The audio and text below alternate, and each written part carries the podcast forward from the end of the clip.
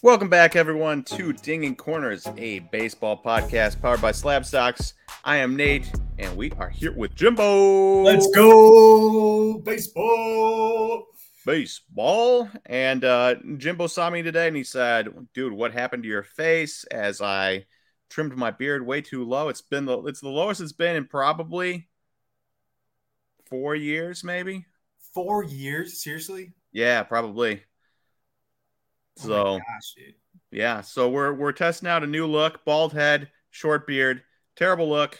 Uh, but my wife likes it, so I guess that's the only Mm. person I really need to uh, appease. After that, who cares, right? Absolutely.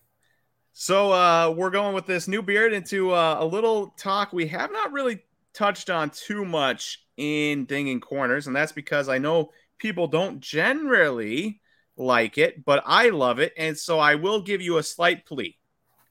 Just stick with us. Stick with Just us, and maybe we'll be able to change your mind a little bit on this one thing, and that is pitching cards. Yeah. I mean, to be honest with you, I was that was me a year ago. Did I change your mind, or did somebody else change your mind? No, you 100% changed my mind. 100%. That's what 100%. we like to hear. Just making sure. Could have been Yeah. somebody else. You never know. Nah. Who else would I Um, listen to? I will. hey, so many good guys out there. Yeah, you're right. Um, but real quick backstory for everyone. When Aaron and I started investing, or Aaron started investing um, into cards, he took he took exactly one year off. And before his one year off as like a senior in high school, um, he had just been doing basketball and football. He never touched baseball, right? And then I went and visited him and his family, and uh, I was asking about cards, and he wasn't investing. I was like, dude, well, if you did invest, I would invest in a couple of these guys. Ronald Acuna was one of them. Blake Rutherford was another. Thank goodness he didn't invest in him. And then Forrest Whitley was another. Forrest Whitley. And Forrest Whitley, a pitcher. And obviously, I didn't know anything about pitchers not being valuable cards in the Bowman Chrome market at that time. I just knew that he was really good. I really liked him. I thought he was going to blow up. Um, and so Aaron went with Forrest Whitley, and he turned two thousand dollars into six thousand dollars profit in a summer off of a pitcher back in like 2017, maybe 2018, 2017. I don't Probably remember. What, I don't Yeah. remember when Forrest Whitley came out. But anyways, so so for Aaron turned a lot of a little money or a, a significant amount of money into a more significant amount of money on a pitcher. And then we saw I saw the success, and so you know next year we bought a little Nate Pearson's together, some Griffin Canning, um, made money on all of it, which is funny Oh. to say because you know where have Griffin Canning and Nate Pearson gone since then, Mhm. and where has Forrest Whitley gone since then? Down the I was tube. just thinking that. I was like, where is he? Um, they they have they have all been injured, ineffective at points. Uh, but when we sold, we made money because you know, don't hold pitchers, don't hold pitchers. Never. Um, and so there's avenues to make money, and there's avenues to make good money, especially if you don't have a huge budget. You look at some of these guys coming out of draft, and it's 150 $200 for a base auto, where you can get an interesting pitcher base auto for $7, $6. And like similar tier, right? Where it's like, oh man, this dude is super interesting. I'll bring up Jacob Misiorowski again because, you know, he's six seven, touches a 100, um, interesting secondary pitches, and he plays on the Brewers. That's an interesting guy. Cam Collier is a very interesting hitter, right? Uh, Yeah. But high school, young, and everything. So like Jacob Misiorowski is not a high school pitcher or anything, but it, it's it's just one of those things where like upside wise, considering Brewers uh, pitching development, I would equal them to be like the same kind of upside on like on field production. Like Maybe it. that's a bit of a stretch, but you get my point. Um, Jacob Misiorowski autos I can probably get for five to seven dollars right now. Cam Collier, I'm putting up 130, 140. And so that's why if you are working on a budget, like you can do you can buy actual nice cards of these dudes for cheap. and get actual talent, actual legitimate top 100 type talents for dirt cheap. And so that's what we're going to go through today. I think uh, Jimbo had a question for me. I'm you, let's have you pose that to me so everyone can hear it, so that we figure out why we're talking about this. My question to Nate was actually a couple couple days ago. My question to him was, I was like, "Dude, how are you always hitting on these on the pitchers?" Because if you think about last year, he picked Dylan Cease for. We always do uh, like Cy Young winner, MVP, all that fun stuff before the season. Last year, he picked Dylan Cease.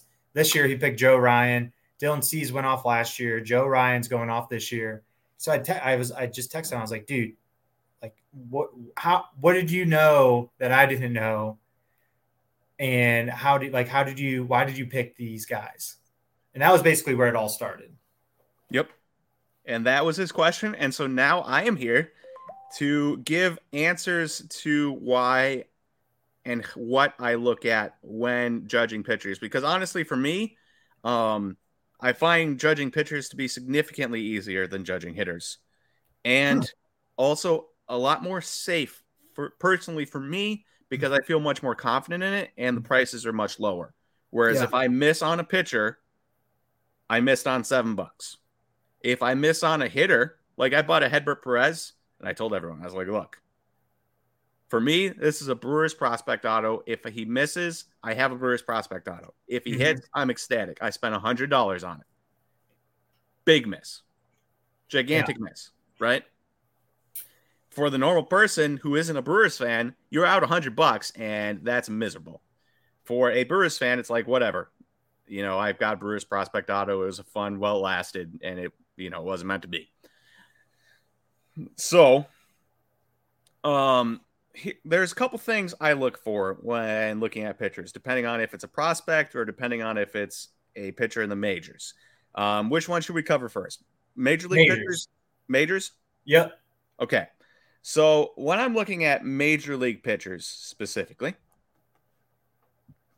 I go two different avenues, um, and really a third avenue as well. Um, but one avenue is is said pitcher good? Have they added another pitch?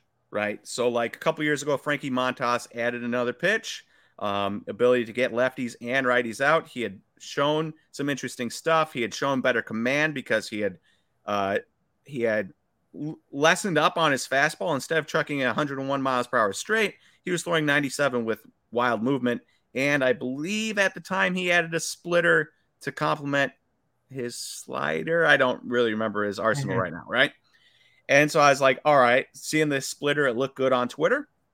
I'm not a pitching genius by any means, but it looked good on Twitter. And I was like, all right, dude's throwing 97 with movement.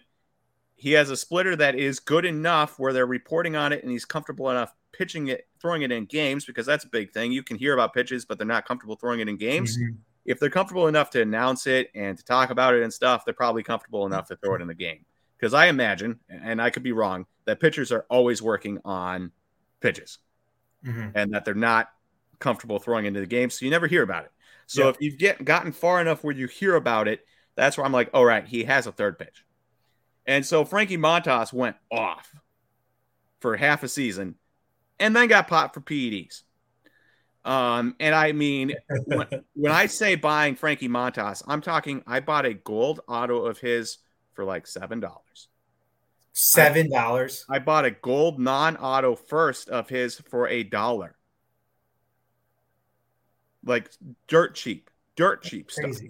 Because the autos weren't the autos weren't Bowman Chrome firsts. He gotcha. has Bowman Chrome first and then the non-auto first.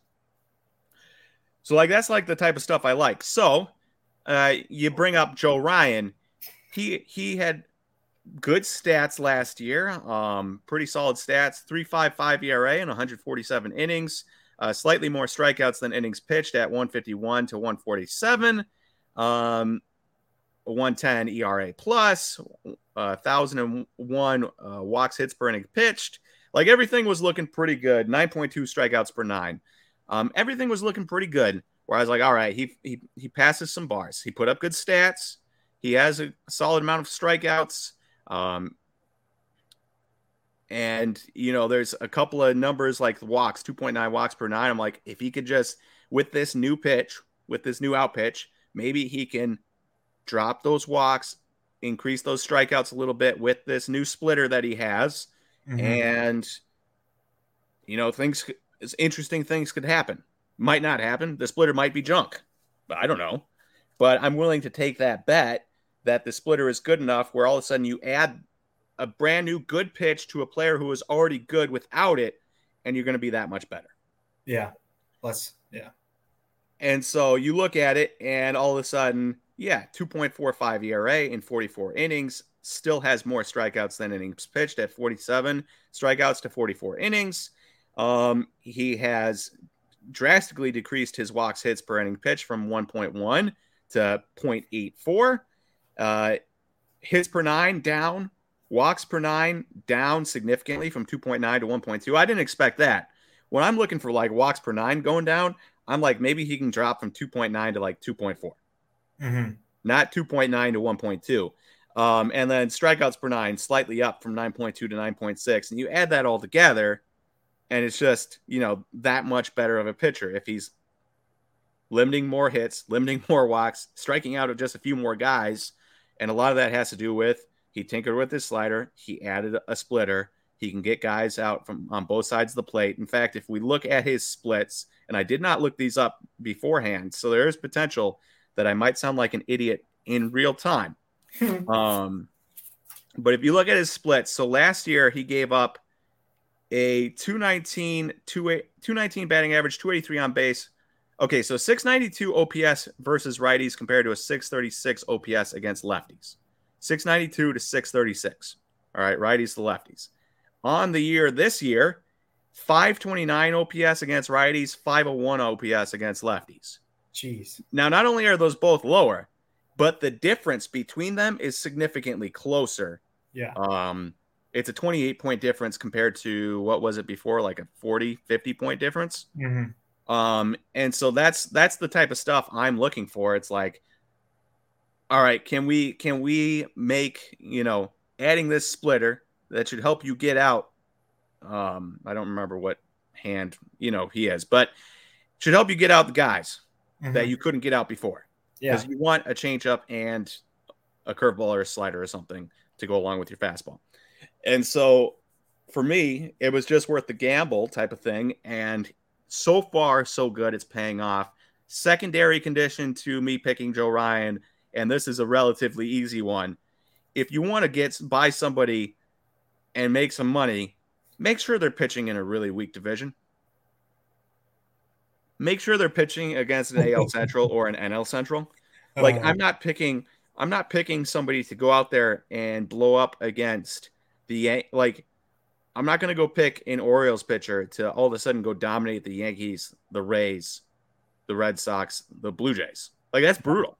That Even the Red Sox, despite clearly on paper looking like the fifth best team in that division, still aren't any slouches. They can hit. You know? So like you don't want to you don't want to like be bold and be like, I think so and so on the Orioles is going to blow up, right? Shane McClanahan blew up last year on the Rays. He also has the added benefit of not having to face the Rays. Right? True. I wouldn't want to pick somebody on the Red Sox. I like Tanner Houck. I'm not buying up his cards and hoping he blows up, considering how many games he would have to pitch against division opponents. True. Um, so that's that's twofold division and uh whatchamacallit. And then another one that I like to look at is um home runs per nine, just mm. in general. Like if a guy has what I would consider to be a pretty good year. Um, and he has a high home runs per nine. In fact, I can give you I can give you an example real quick. Matt Boyd, back in three years ago, four years ago. Matt, Matt Boyd. The uh, only he pitches today. Yeah. Um. So Corbin Burnes, Um. Let's see how many years ago this was. So back in 2019, when he really struggled, he gave up 3.1 home runs per nine innings, but he struck out 12.9 guys per nine innings. Uh, he also gave up just an absolute ton of hits, 12.9. Now, when he was coming out next spring training, there was news that he had new pitches, And I said, well, if he's got new pitches, he literally can't do any worse. There's no way he gives up 3.1 home runs per nine again yeah. while striking out that many guys. There's just there's too much upside here. I bought $75 worth of cards of his for dirt cheap. I mean, I I bought um or not $75, $25 worth of cards. I think I sold them for 75 after like 3 weeks.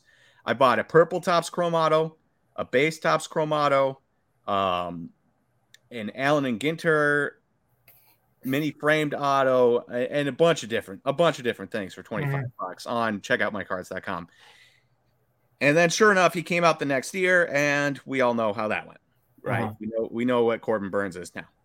Um, and so that's a nice thing I like to look at where I'm like, you know, where those home runs a little bit high. So when I'm looking at a guy like Hunter Greene, I am worried about this past year. I was excited about Hunter Greene. If you've listened to this long enough, you guys all know I was excited about Hunter Greene.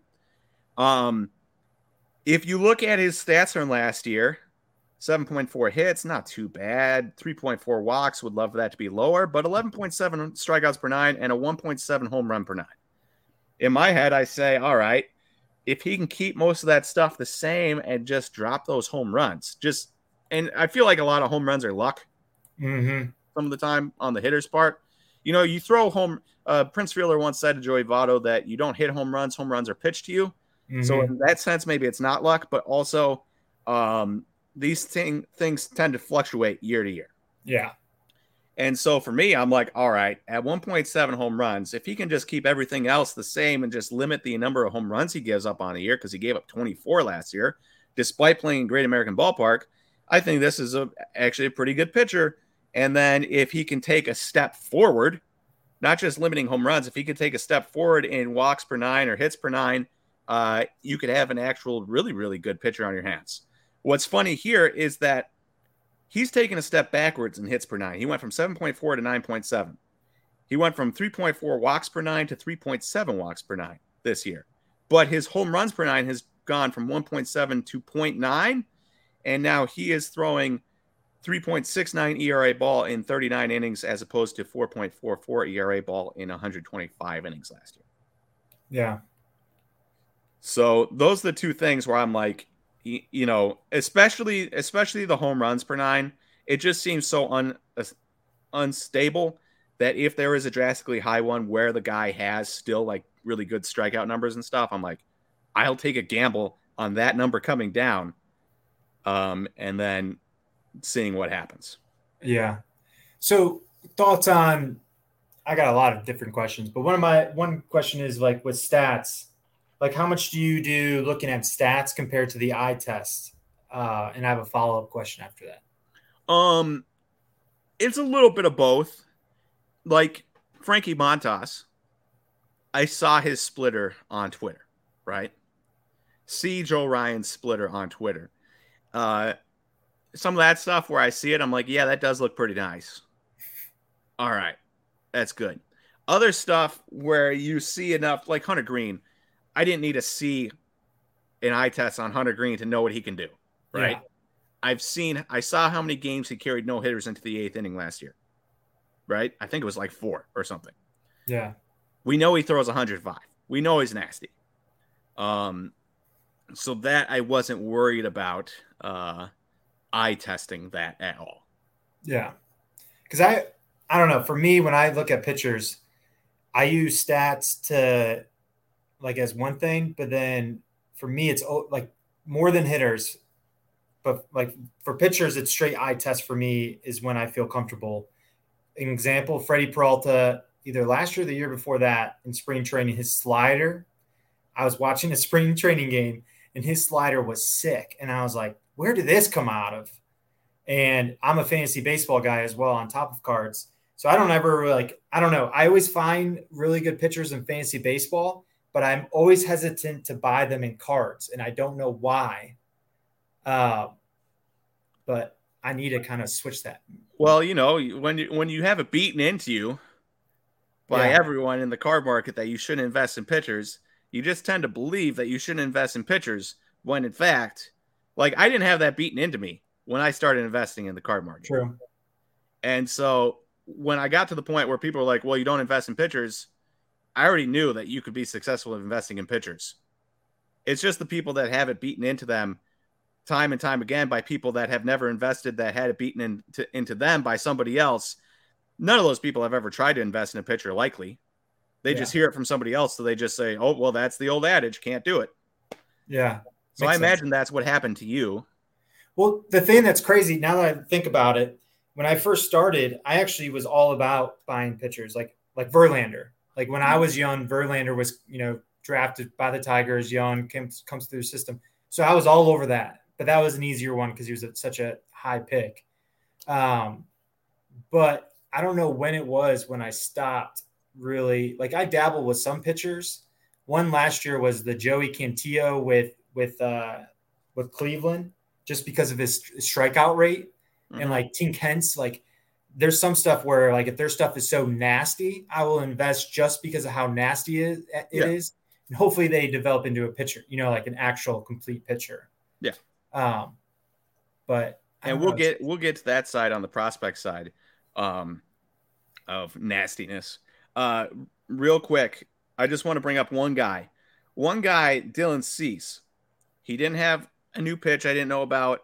Um, there wasn't a drastic amount of home runs per nine that I was looking at. For Dylan Cease, that was a lot more risky pick. And the idea there was, well, he had he led the league in strikeouts per nine. He had a 3.91 ERA, um, 7.6 hits per nine, 1.1 home runs per nine, 3.7 walks.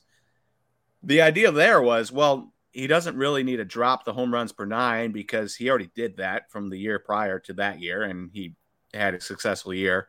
Um, the idea was, well, he's just getting older. He learns how to pitch more, and maybe he can drop the hits per nine or the walks per nine down, and that should unlock him a little bit more. I didn't mm-hmm. think maybe second in Cy Young, even though I had hopes. I didn't think that was going to happen.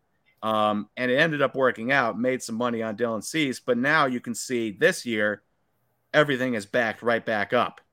Hits yeah. per nine has gone way higher. Walks per nine has gone way higher. Home runs per nine has gone way higher uh, despite having the same similar strikeout stuff. And now he is a negative wins above replacement pitcher on the year. And so, like, it was a risk. It paid off. And I also don't own any more Dylan Cease cards because I made sure to sell my Dylan Cease cards in that year because there wasn't any there wasn't any drastically high thing to point to and say, oh, you know, it was just hoping for uh, minuscule gains here or there or anywhere else um, as he grows as a pitcher.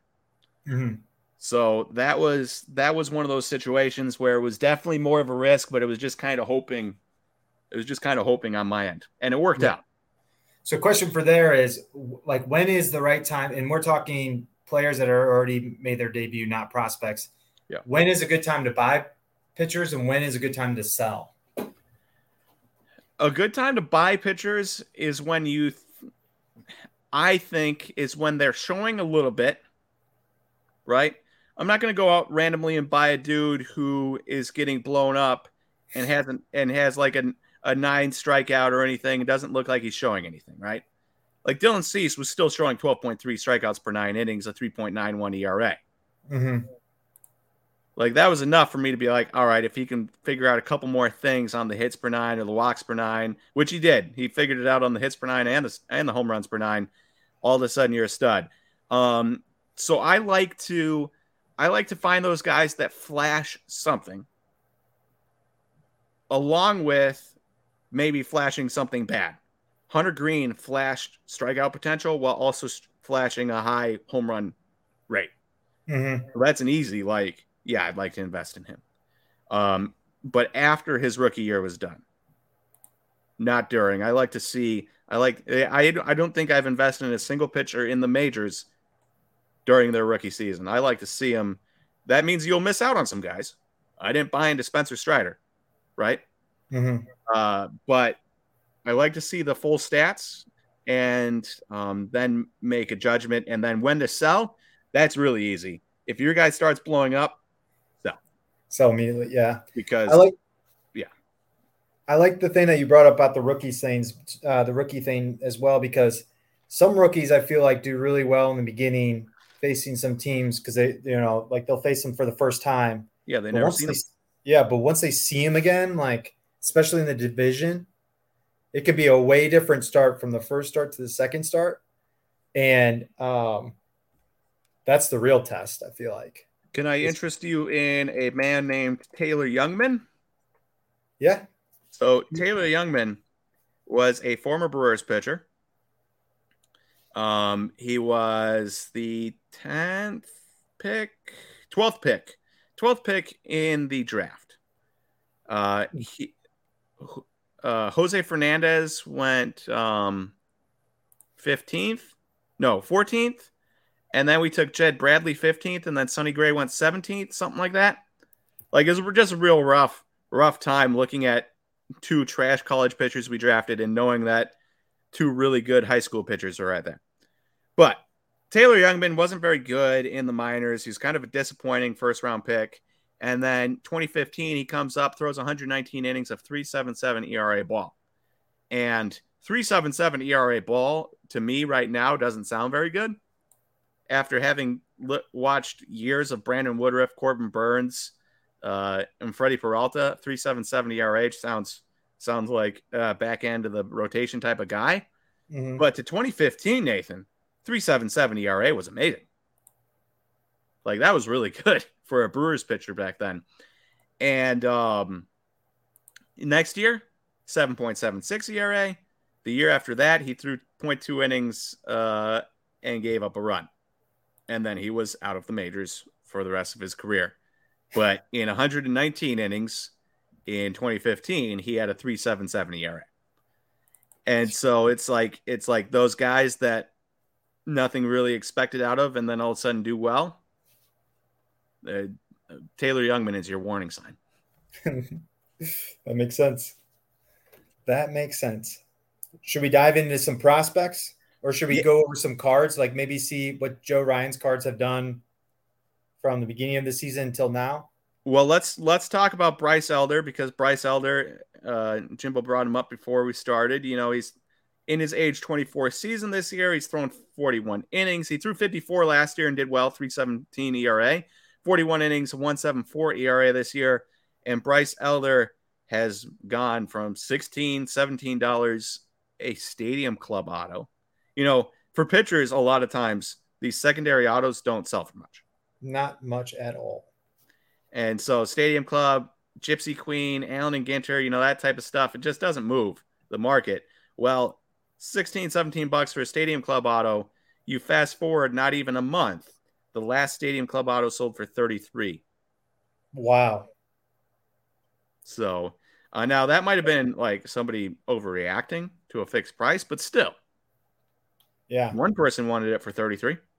The fact that even um, getting like 25 for it or like even the fact that it even sold for 17 in the beginning it's true was pretty uh i thought that was high yeah um so yeah bryce elder and then uh joe ryan we can look up we can look up some joe ryan cards and see if we got uh let's stick with the uh let's stick with the stadium club theme because he just had a gold auto sell for 75 bucks april 24th same gold auto $35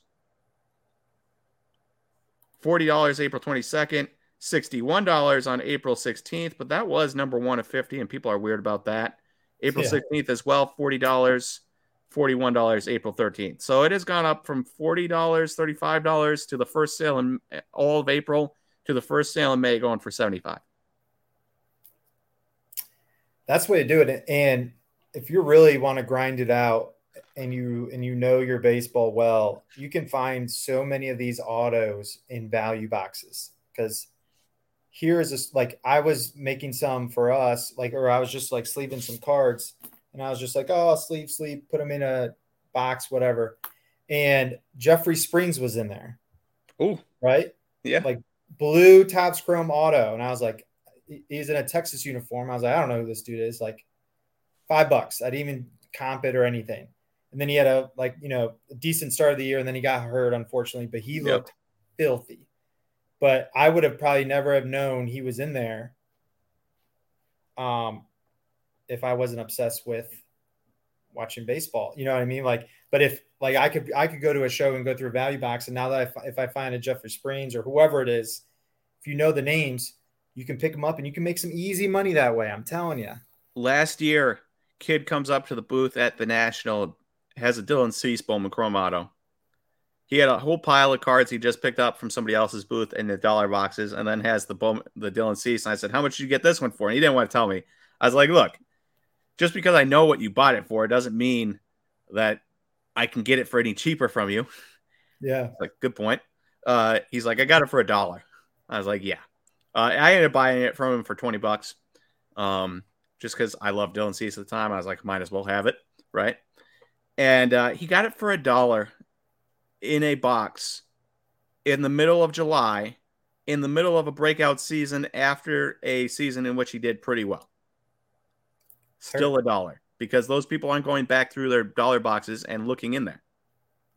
Yeah. Dude, I remember that. I remember that card and I remember that kid. I remember that that story. Uh, you telling me about it like right after it happened. Yeah, yep. that's that's the thing. Like the big vendors, man. Like if they're not totally baseball people, they're not going to one know the pitchers' names, and two, they don't care to even look them up. They're going to throw them in a value box, and if it if it's a really good deal, they're like, you know what, it is what it is. It's not worth the time of comping a hundred of them to find five that are worth, you know, a non-value box and yeah. they would rather someone go find them so then they come back like oh i found it once in here and buy some other stuff. So go to your card shows go to your card shops find these value plays make some money. I call it manufacturing money because all it does is take time. Yep. I mean i the the amount of times i've i went back in the day brewtown i went and bought every devonte graham prism base they had in a box. And I think I talked Rory, my guy Rory, down to like two bucks for all of them because I was like, who in the world else is going to come in here, Rory, and buy these? It's true. I'm a Kansas fan, right? So we settled on two dollars for like ten of them, and then uh, he blows up, and I'm like, what am I going to do with all? Like when they're twenty cents, it's like, yeah, sure, I'll put them in a box, right? Mm-hmm. And then you get to a point where like, well, I really only need one for the collection. What am I going to do with the rest of these? So I sold them um, for twelve dollars a piece, twenty cents to twelve bucks a piece, right? And uh, that's the type of stuff you can do. Not that I was like, wow, I really expect Devonte Graham to blow up or anything, but like that's the type of stuff, and and that wouldn't happen nowadays. Yeah, Prism base, that's not happening. Topps flagship base, Topps Chrome base, that's not happening, right? Yeah. But still, uh, stuff you can do is find value box plays. But we should move on to prospects yep. and discuss what I look for in prospects. Let's do it. All right. Um, so on the other side of the spectrum, besides rookie pitchers, is the prospect pitcher.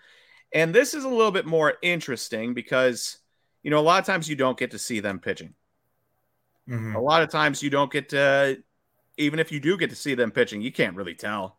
Cameras are crappy, mm-hmm. angles are crappy, it's, uh, it's shaking. Yeah. So, so like there's not a lot of eye test here. But what there is, is for me, a lot of times is faith in an organization. Mm-hmm. Um, and that's that's really number one. I mean, you have to have a look, couple other things. We'll get into it, but faith in organization. If your organization is good at developing pitching, whether you're the Brewers or the Guardians or the Rays or the Dodgers or the Marlins, um, whoever you might be, if they are known for developing pitching, I'm interested in your pitchers. Mm-hmm. But I'm not interested in every pitcher, right? I mean, there's just pitchers that are just not interesting. They're back end guys, they're bullpen guys, and no matter what organization they go into, they're going to be that. Or, mm-hmm. you know, maybe they're not a back end guy and the Brewers turn him into a back end guy when they wouldn't normally be. But they're not they're not magically going to add 5 mile per hour to their fastball. They're not magically going to add RPMs to their curve. Nothing like that. Mm-hmm. Um and you know some guys just aren't physically like take me and my brother. My brother has big hands. He can spin a curveball or he could in high school really really well. I could not well, I had a very weak curveball, right? My brother had a great curveball, even though we're brothers. come from the same family. Um, I could throw pretty hard relatively to my high school and the people around, not relative to like other kids I know that actually threw hard. uh, whereas my brother would probably top out at like 73. Hmm. Right. So, you know, it's just one of those things where you got, you know, you got different talents and guys. I heard one time, I don't remember who it was, might have been Brandon Woodruff. He's like, no matter what, no matter how hard I try, I will not be able to throw Devin Williams changeup. Yeah. He's like, I can't, I just can't do what he does with his hand. Um, yeah. Remember who was the one pitcher for the White Sox back in the day that did the Vulcan grip? I'm going like it was Contreras or something. Mm.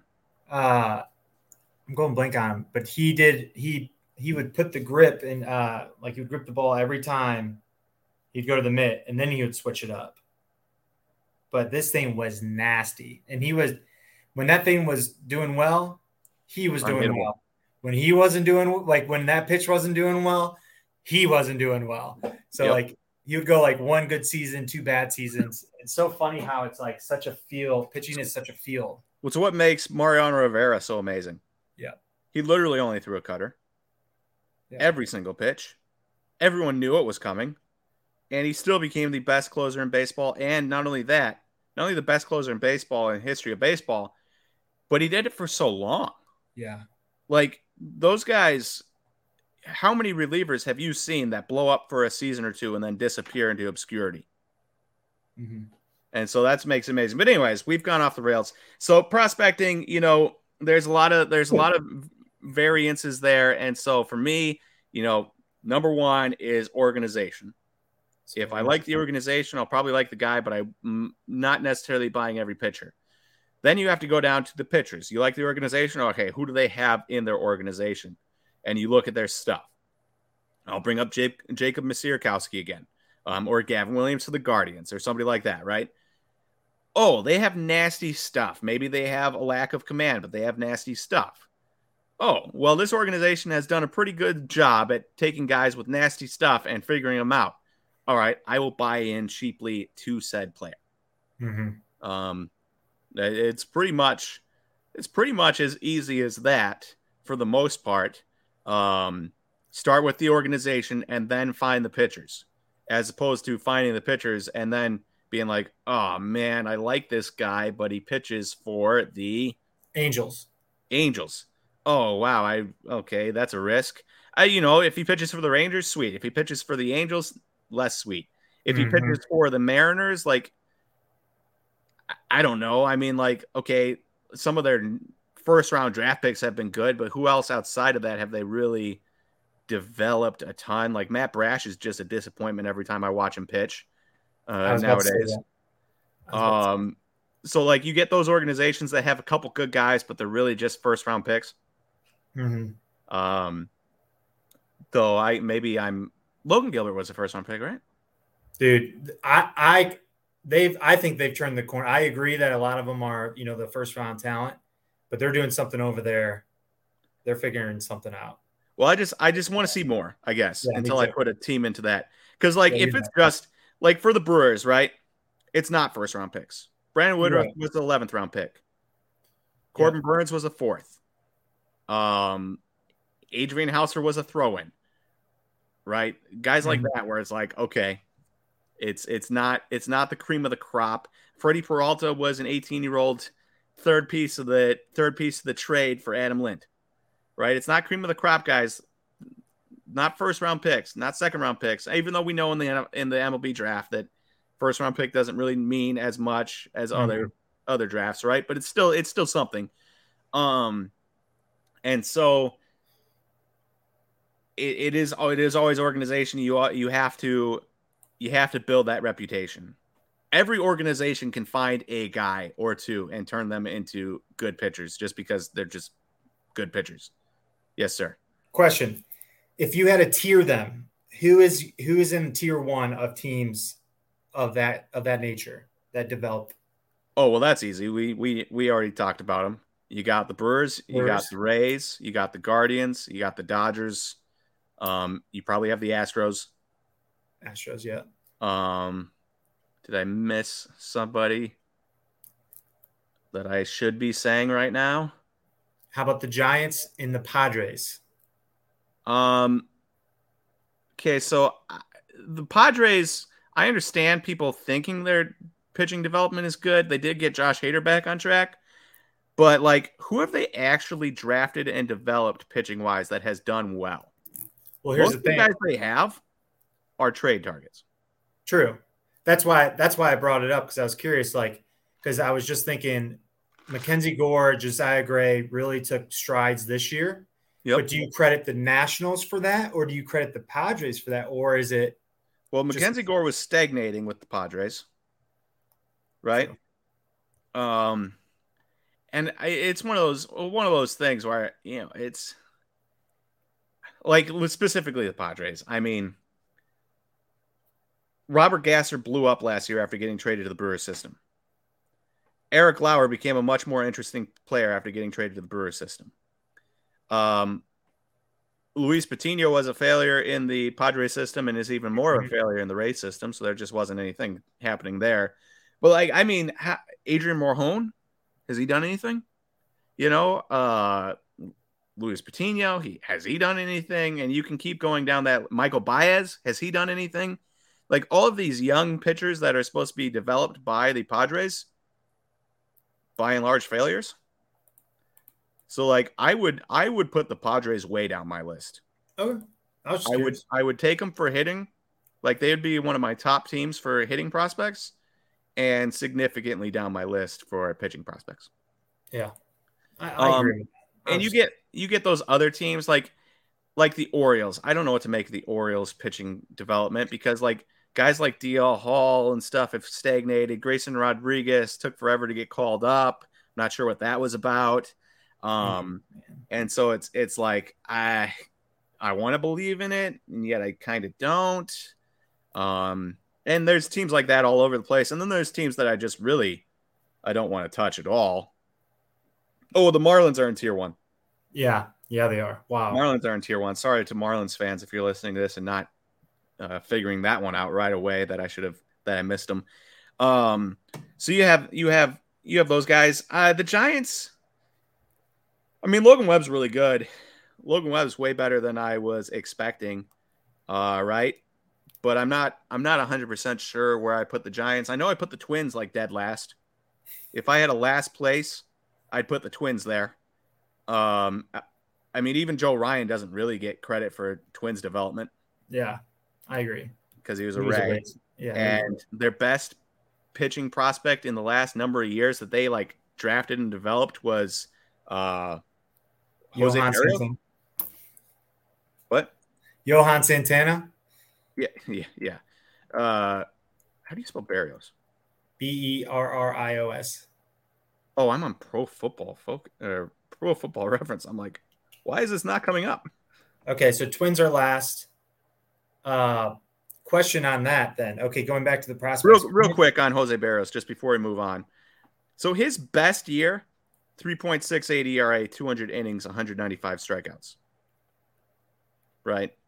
Like that's solid, but that's the best pitcher they have developed in 15 years.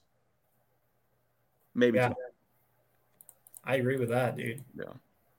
They're pitching. Yeah. Somehow Um, they always squeak out a good rotation though, but they don't. I don't Well, know yeah, they, you know they, they bring in they bring in guys. Yeah. Uh, what's interesting, and and I want to talk to you about this. You know the Tigers. Oh, come on. Um, they're they're doing pretty well. Yeah, I don't. They're two games under 500. If we jinx it, I I promise you, I will fly out there, and I will not be happy. All right, we won't say anything more on that. What I will say is, where do you rank them in pitching? Because obviously, you know they've had top draft picks, but they've also had Tarik Skubal's like a fourth round pick, right? Dude, it's it's literally like a like 50-50. That's the thing. So, Like you- so Like you have a Justin Turner that, you know, just or not like we've had some really high draft like we've drafted pitchers for like the last 15 years in the first round Yeah, and so that's what I'm trying to get at. Like for every Casey Mize that you expect greatness from, and every Matt Manning you expect greatness from, you're also finding these Skubals and these Wilmer Floreses. Um, and then they're getting injured. And so I don't really know what to make of the Tigers because, on one hand, I do think they are probably very good at finding and developing talent.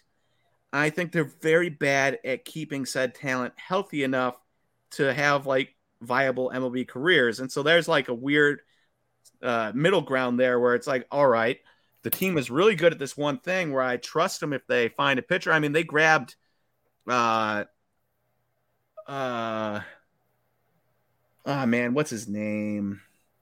They grabbed a Brewers pitcher a number of years ago, and he's really he's really taken off in your organization. Um, it's like a short name. It's not Owen. Reese. Oh. Yeah, Reese Reese Olson. Reese Olson. Yeah, there we go. Yeah. Uh, Reese Olson has really taken off in the organization, and you grabbed him from the Brewers, and he he has um, blown up with you guys. He was okay for the Brewers, but he has become really, really impressive uh, uh, with you guys. And so it's like I trust the Tigers to be able to spot the talent. Yeah, just don't trust them to keep it healthy. Well, that that's the thing with, and you know, it's a whole new regime there now with Scott Harris coming in. So it's hard to like speak on because it's it's a it's just a brand new squad. They might but, not be able to evaluate talent anymore. Exactly, but the the the old regime with Avila and Dombrowski is they're the the thing that they were really good at is finding these these arms and this talent. And but the development, I don't know what happened with that uh, a lot of times they just a lot of players just didn't get developed, but they would just have loads and loads of talent, and they would kind of just do it where it's like let's just let the cream rise to the top and go from there. And that's why they would have they would cycle the bullpen. Oh my gosh, man! I'd be driving up to Detroit, these guys taking the the ballpark, you know, because it'd be getting called up when I was 16 years old, and it was like every other day a new bullpen arm. Uh, but but yeah, nah, but yeah, yeah. Yeah, we don't want to drink some. Yeah, I really don't. Like yeah, I don't even want to We won't even we won't even talk yeah. about it. We'll move on. We'll move on. Um so, so that was a long-winded way of saying for the minor leagues specifically for prospects. Yeah. I want I want organization first, pitching prospect second. Correct. If I vary from that, that pitching prospect better be amazing. Mm-hmm. Right? Like just really, really, really good. Mm-hmm. Where it's like, all right, I can look past, I can look past this because this dude is just insane, and no matter where he's at, he's insane. Yeah. Like I don't know how I feel about the Phillies pitching development. So funny. I was about to ask you about that. But Andrew Painter's insane. Yeah. So. So next question I, I had for you is so when to buy and sell prospects. Okay, so I'm glad you asked that because this was a point of emphasis for me that I was going to definitely forget. So it depends on where I buy them, also, and this is a good. Thank you for bringing this up because this was another point as well. Not only the buying and selling, but you know what levels I'm buying.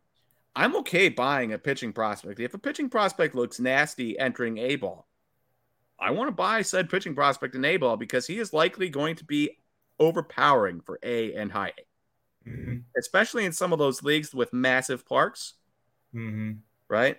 So, so for me, if dude has just insane stuff and I can buy in for $7 and maybe sell out at say 15 the moment he's getting called up to double A or 20 or 25, I'm going to do that.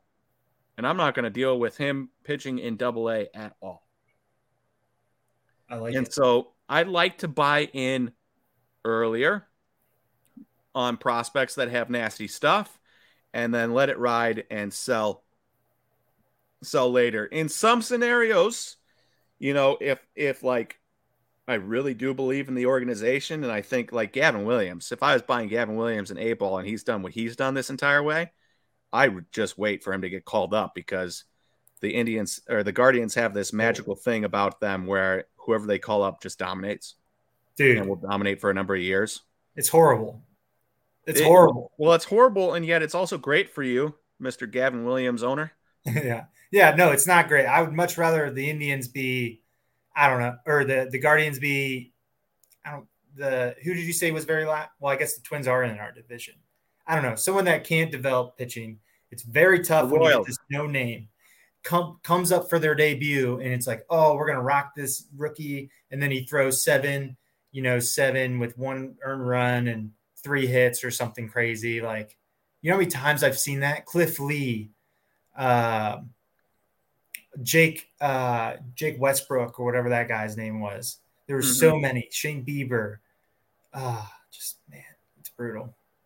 Um, this reminds me that we should really the Royals should have been on there somewhere because like how many Royals pitchers, how many Jackson Kowars and Brady Singers and stuff that they've spent first round draft picks on have become just absolutely atrocious. Like there was a while where they spent like every first, second, third round pick on pitchers, and you were like, mm-hmm. oh my goodness, the Royals are going to be amazing in like four years when they have like the best pitching staff in the world. You fast forward four years, and the pitching staff is terrible.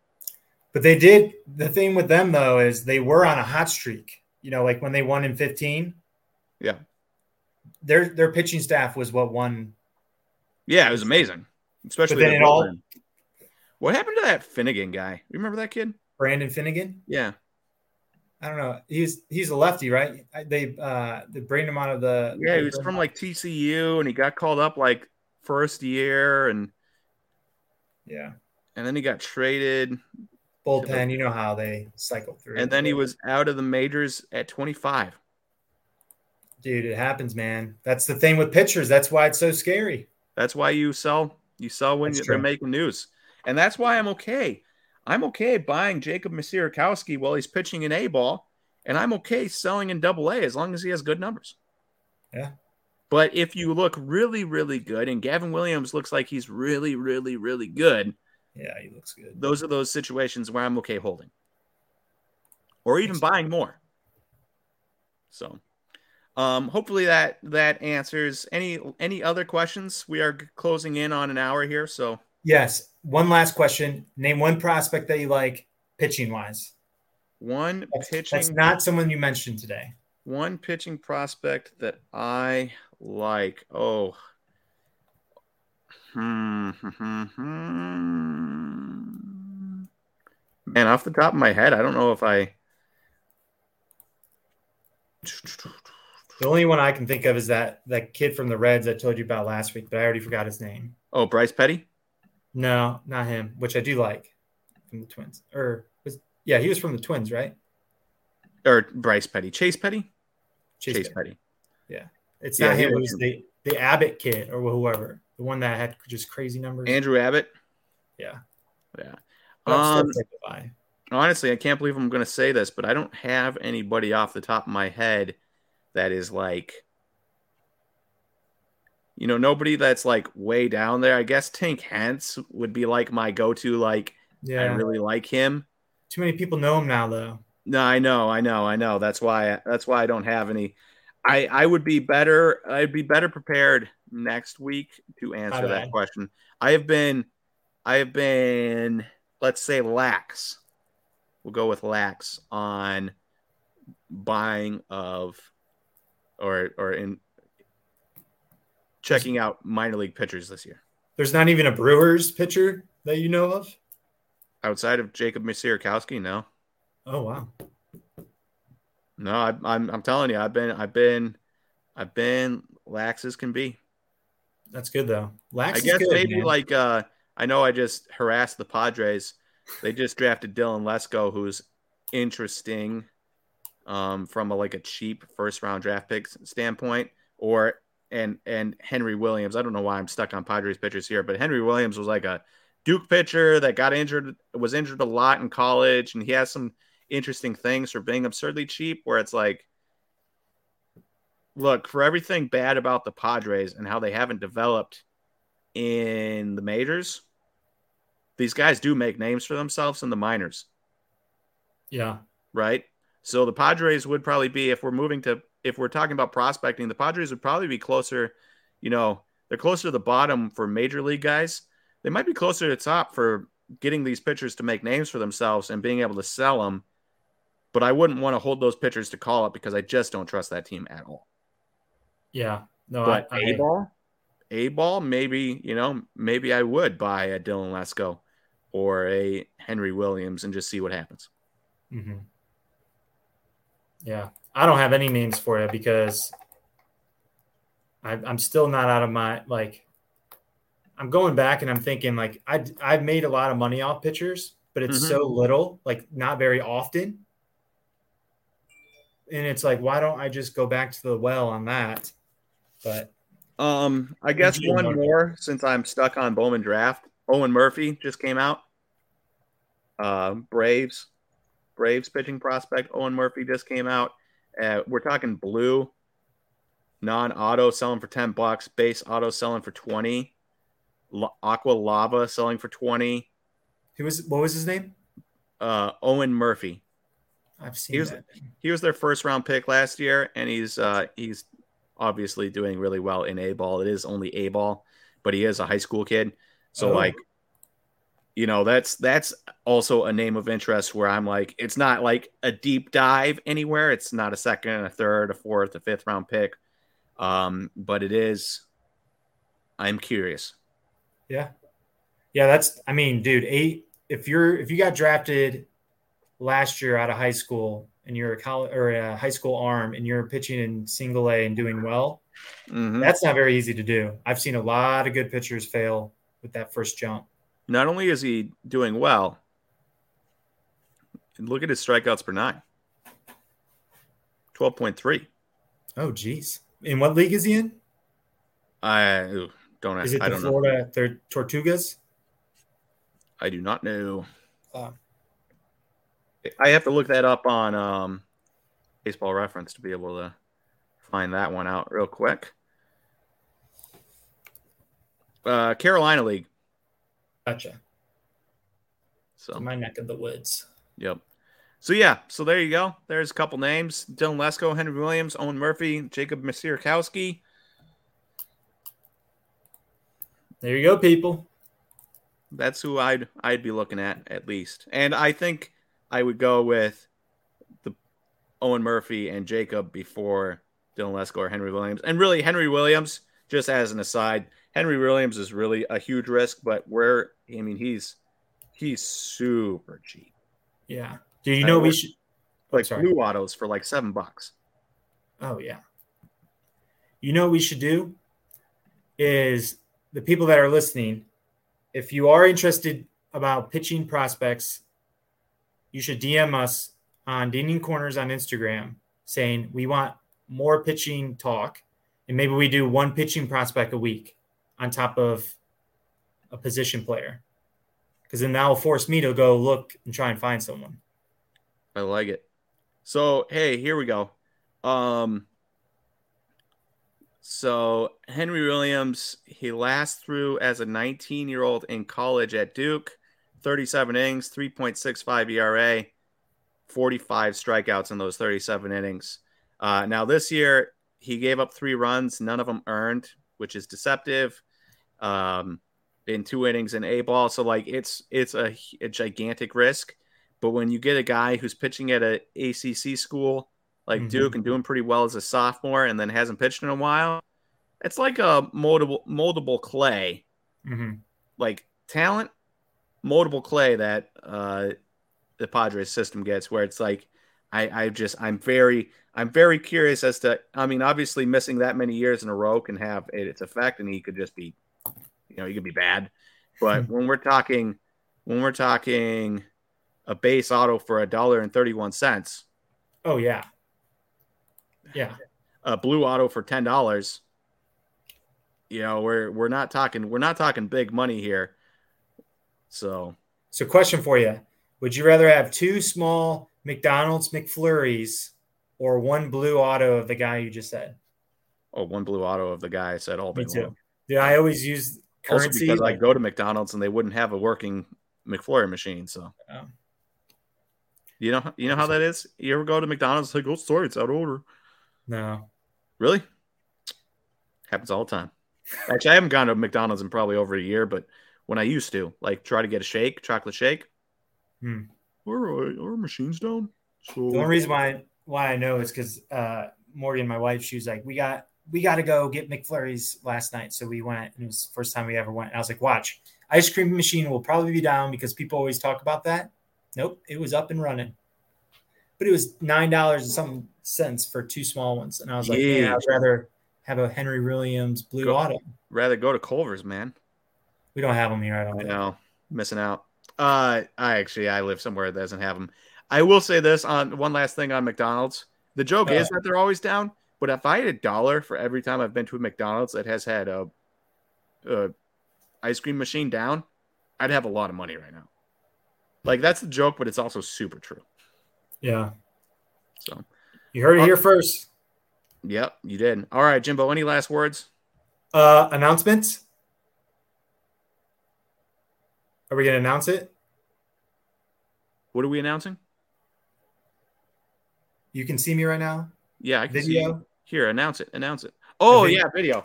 All right. So Jimbo and I, tentatively, or should Let's we just say we are doing it? Two weeks. We are doing it. Two weeks from now, we will be on the YouTube yes. as well as podcasts. So if you want to see uh, Jimbo's beautiful fi- face and my much less beautiful face, you can join us on YouTube in two weeks. Should be a grand old time. Um, and uh, we will even have, hopefully, you know, we'll we'll we'll share some pages and stuff so you can see what stats and everything we're looking at mm-hmm. in live time. And cards. We'll bring and some cards. cards. live. We'll have a good old time. We'll have a grand old time, as the kids grand. say. Actually, I, if any kid says grand old time, uh, I'll question if they're actually a 50 year old in disguise. True that. Uh, anyways, thank you everyone for listening to today's Dinging Corners. Uh, we had a good pitcher talk today. Enjoyed it. Hope you guys did too. Did too. If you have any questions, please again DM us at Dinging Corners or at SlabStox Nate or at Jimbro Cards on Instagram, and we will be happy to answer any questions we can. Uh, obviously, time permitting. Um, I I have to now add that in because I don't always have time to answer DMs, but I do try to get to them when I can. Um, but thank you everyone for listening today, and we will talk to you next Friday. Deuces.